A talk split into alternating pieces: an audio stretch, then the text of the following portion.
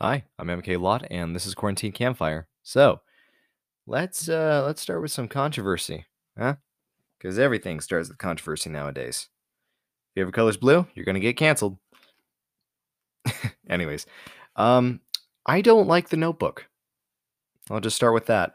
I watched it for the first time with my mom and my sister uh, over the summer, and the whole time I was just making jokes, laughing. So, I don't know. I I, I didn't hate it. You know, there actually were some parts that I really, really liked. Like all the retirement home scenes I thought were really, really touching. But yeah, for the most part, I just had to keep distracting myself as I was watching it. And so I I couldn't figure out why though. That was the problem. I couldn't figure out why I didn't like this movie. So I didn't think too much of it, shrugged it off. And for anybody who knows me, uh, knows that I love watching video essays, which are just people online, usually YouTube, uh, breaking down and talking about movies that they love.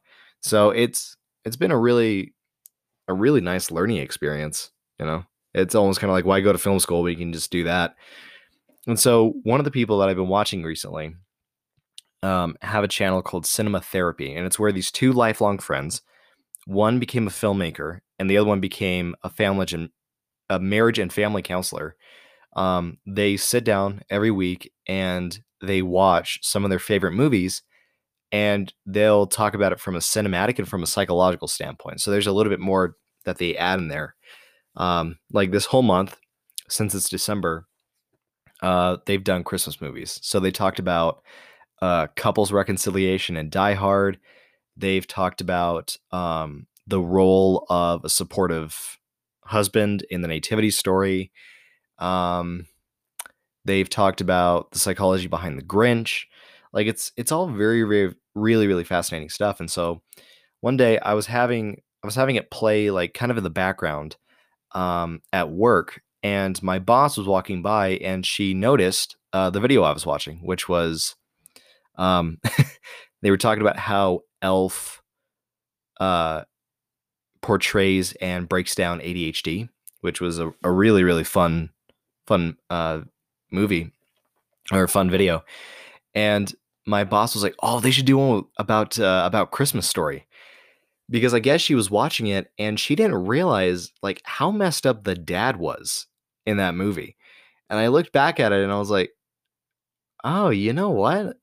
He actually was kind of messed up because I kept thinking about the scene where Ralphie accidentally drops the F bomb and he tells the audience, like a few minutes later, that he heard that from his dad. And so instead of his dad disciplining him, he passes it over to the mom, probably because one, Ralphie's dad thinks that's what a mom has to do in that society. She has to maintain order in the household. And two, he probably doesn't want to admit the fact that he's the one that told Ralphie this word or like introduced Ralphie to this word. And then I started thinking about why I didn't like the notebook. And I started realizing it's because I didn't like how unhealthy Ryan Gosling's behavior was in that movie. Like that, that alone kind of solidified it. And it it actually ruined the entire thing for me. Because if you think about it, like the first the first time they meet, it you know Ryan Gosling gets a love at first sight moment uh, situation.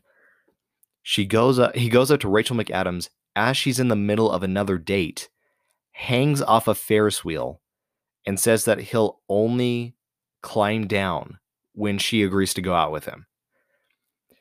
Which there are there are so many problems with that you know and some people may think like you know what? That's super romantic like he's willing to do you know whatever it takes to to be with this person. No that's that's not what happened. What happened was he threatened to kill himself if he if she didn't go out with him. That's what happened. In fact my favorite part of the whole movie is when she pantses him immediately afterwards. Um but there's that there's you know lying down on an open road and convincing rachel mcadams to do the same thing. When he comes back from think he was in World War II. After he comes back from World War II, so he's probably got trauma out the butt.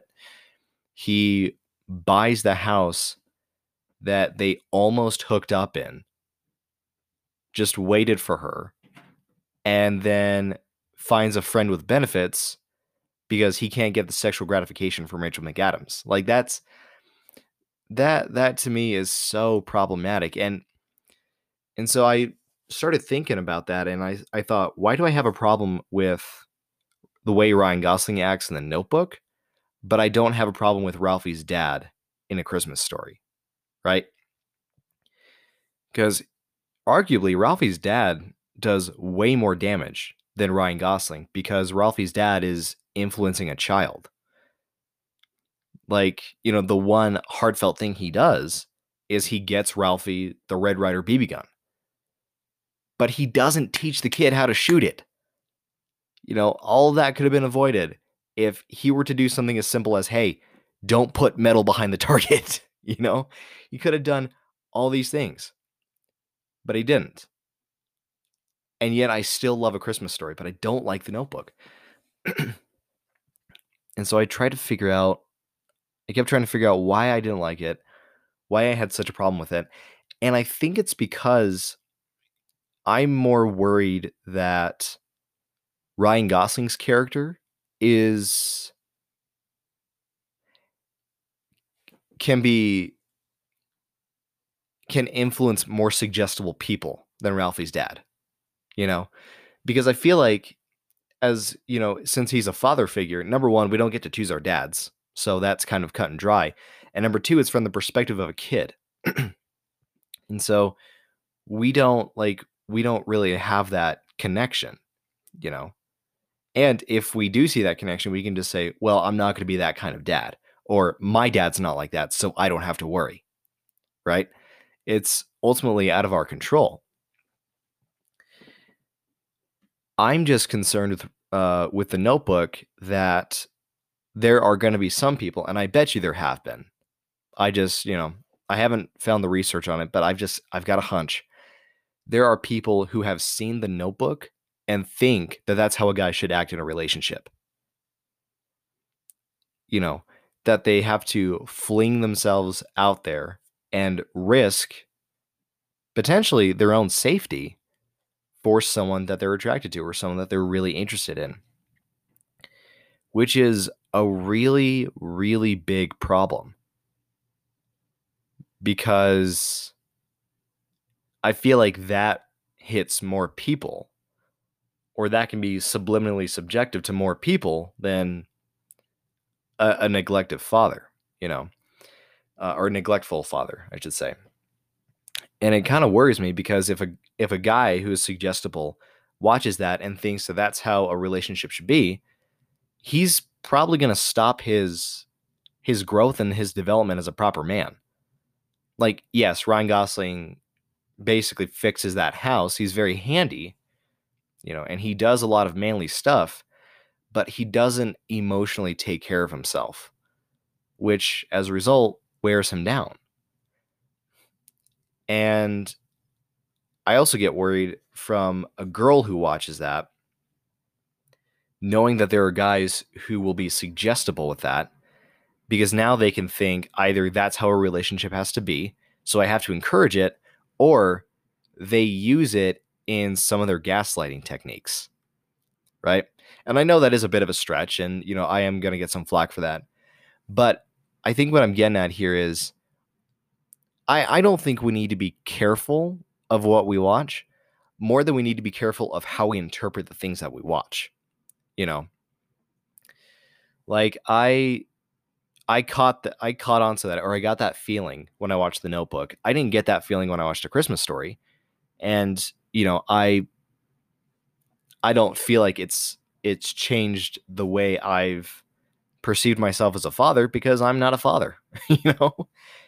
Um but i'm also at an age where i I can I can date, you know, and that's probably going to stick with me if uh, for as long as I'm single, you know. So I have to be careful about how I interpret certain stories like The Notebook. And you know, we can't like not all of us can catch this immediately while we're watching it. I didn't catch it immediately when I was watching The Notebook. And I know for a fact that when I was a teenager, um, I didn't catch on to that when I was watching movies of that time. Like I remember being a freshman, all of my friends were seniors. Like all the people who befriended me were in their final grade of high school, which was kind of a big deal for me because in middle school I didn't have that many friends. You know, I was one of the constantly bullied ones. And so it really felt unfair for me to just make new friends and then have all of them leave. So, for anybody who's seen it, you can only imagine how impactful uh, the perks of being a wallflower was to me. Because the main character, Logan, was a freshman whom all of his friends were seniors. And so I didn't realize that I made this connection of Logan and I are feeling the same way. Therefore, what he does should influence what I do. And if you've seen that movie, you'll know that is horrible logic. Horrible logic. because number one, what he does is not the smartest thing, because I'm, I'm not going to spoil it here. And number two, he's 14. He doesn't know anything yet. so why should I lean off of that? Now, you could make the argument. I mean, a philosopher could make the argument because I just recently um, did research on this, but you can claim that Logan's an artifact. So there's this school of thought in philosophy called artifactualism. And it's usually in the argument of whether or not fictional characters exist. But the the the argument states that art, uh, fictional characters are real because they're artifacts of someone's mind or they're creations of someone's mind. It's also why um, artifactualism is also called creationism. So I can make the argument of I can rely on Logan because even though Logan is a 14 year old male, he's actually an artifact of a significantly older person's mind. I don't I don't think that that's a very valid argument for why you should act or or act like a character. Like you can relate to a character as much as you want. That's the purpose of a good story. But you shouldn't but you shouldn't assume that their choices are the right choices. If that makes sense. But that's not that's not entirely bad. You know, there are plenty of characters that go on the opposite positive side of that spectrum. You know, there are characters whom their choices have made my life more positive. And I think the most prime example of that is The Secret Life of Walter Mitty. I could relate to, I think, aside from Logan, Walter Mitty is the only character that I've really connected with um, in any story, really.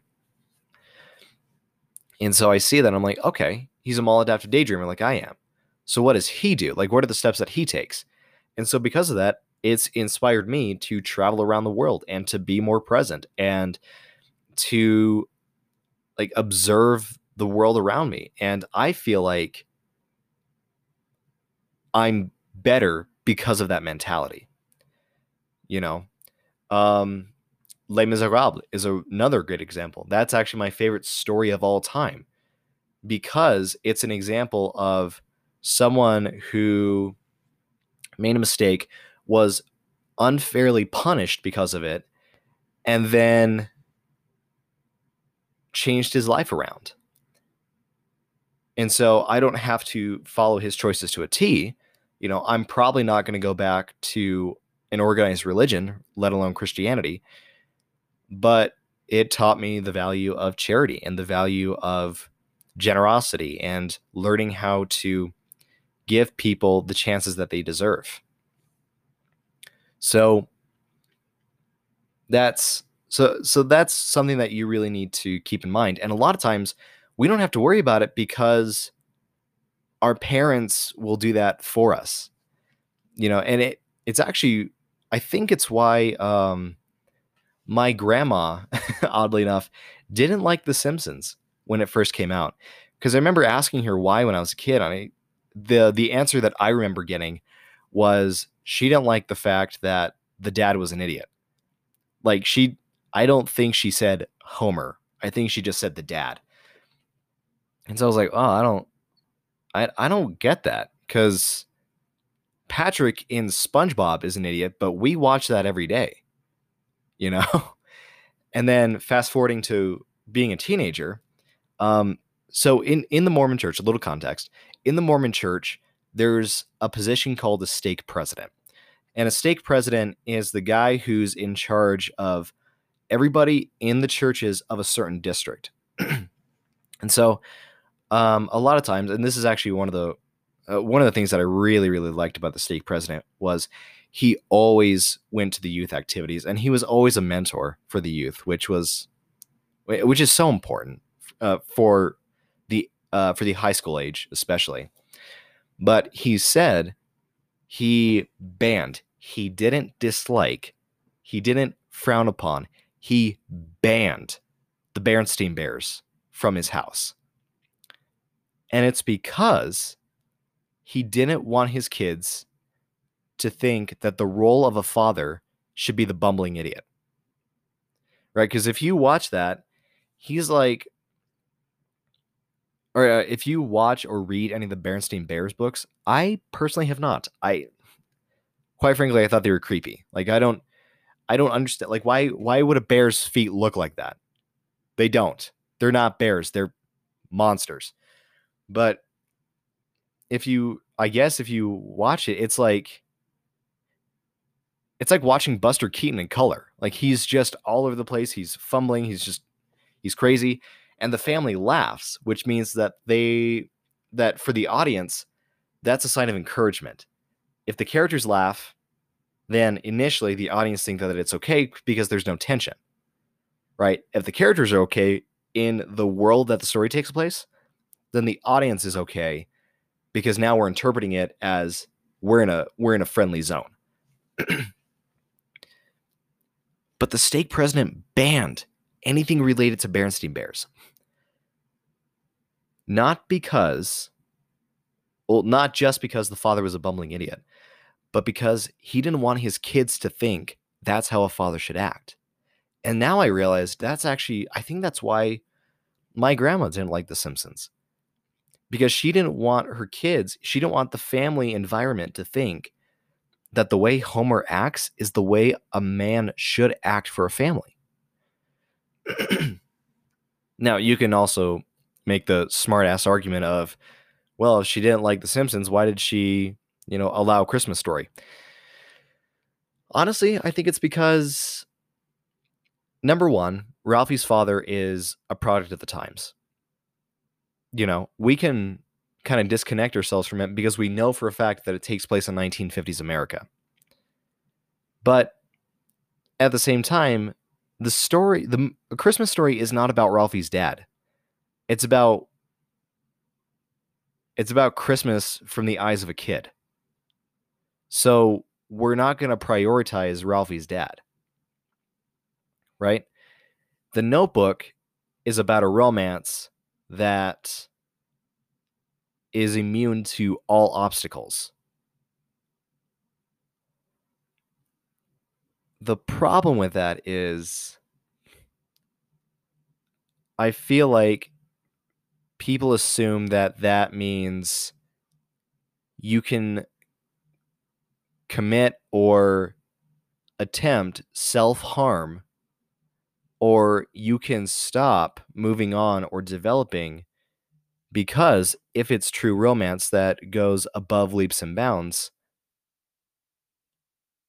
you won't have to worry because it's true romance. Which I don't agree with at all. I believe that you need to have a firm foundation in yourself before you start that relationship. And even though the notebook teaches people that that love can be a truly powerful thing if it's right, um, I don't think it teaches.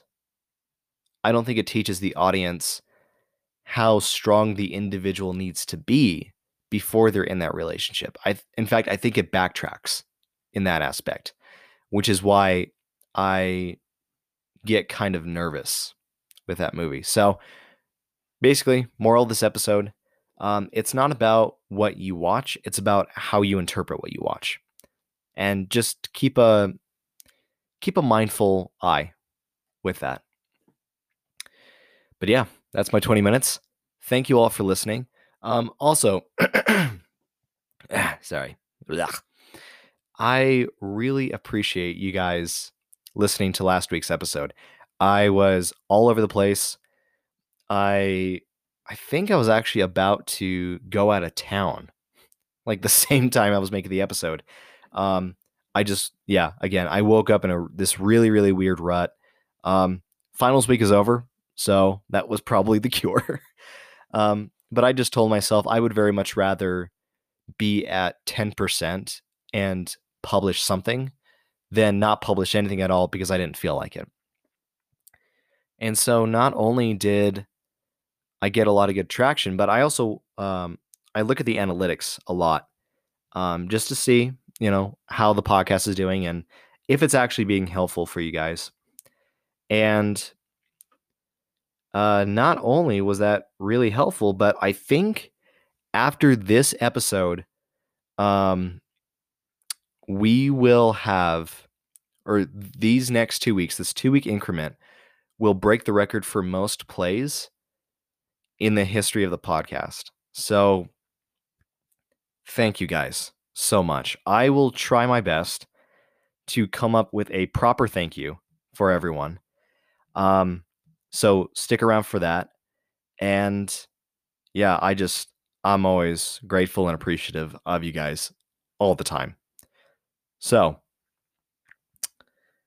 with that being said, I hope you all have a lovely week and a wonderful Merry Christmas or Kwanzaa or Hanukkah or whatever you whatever you celebrate.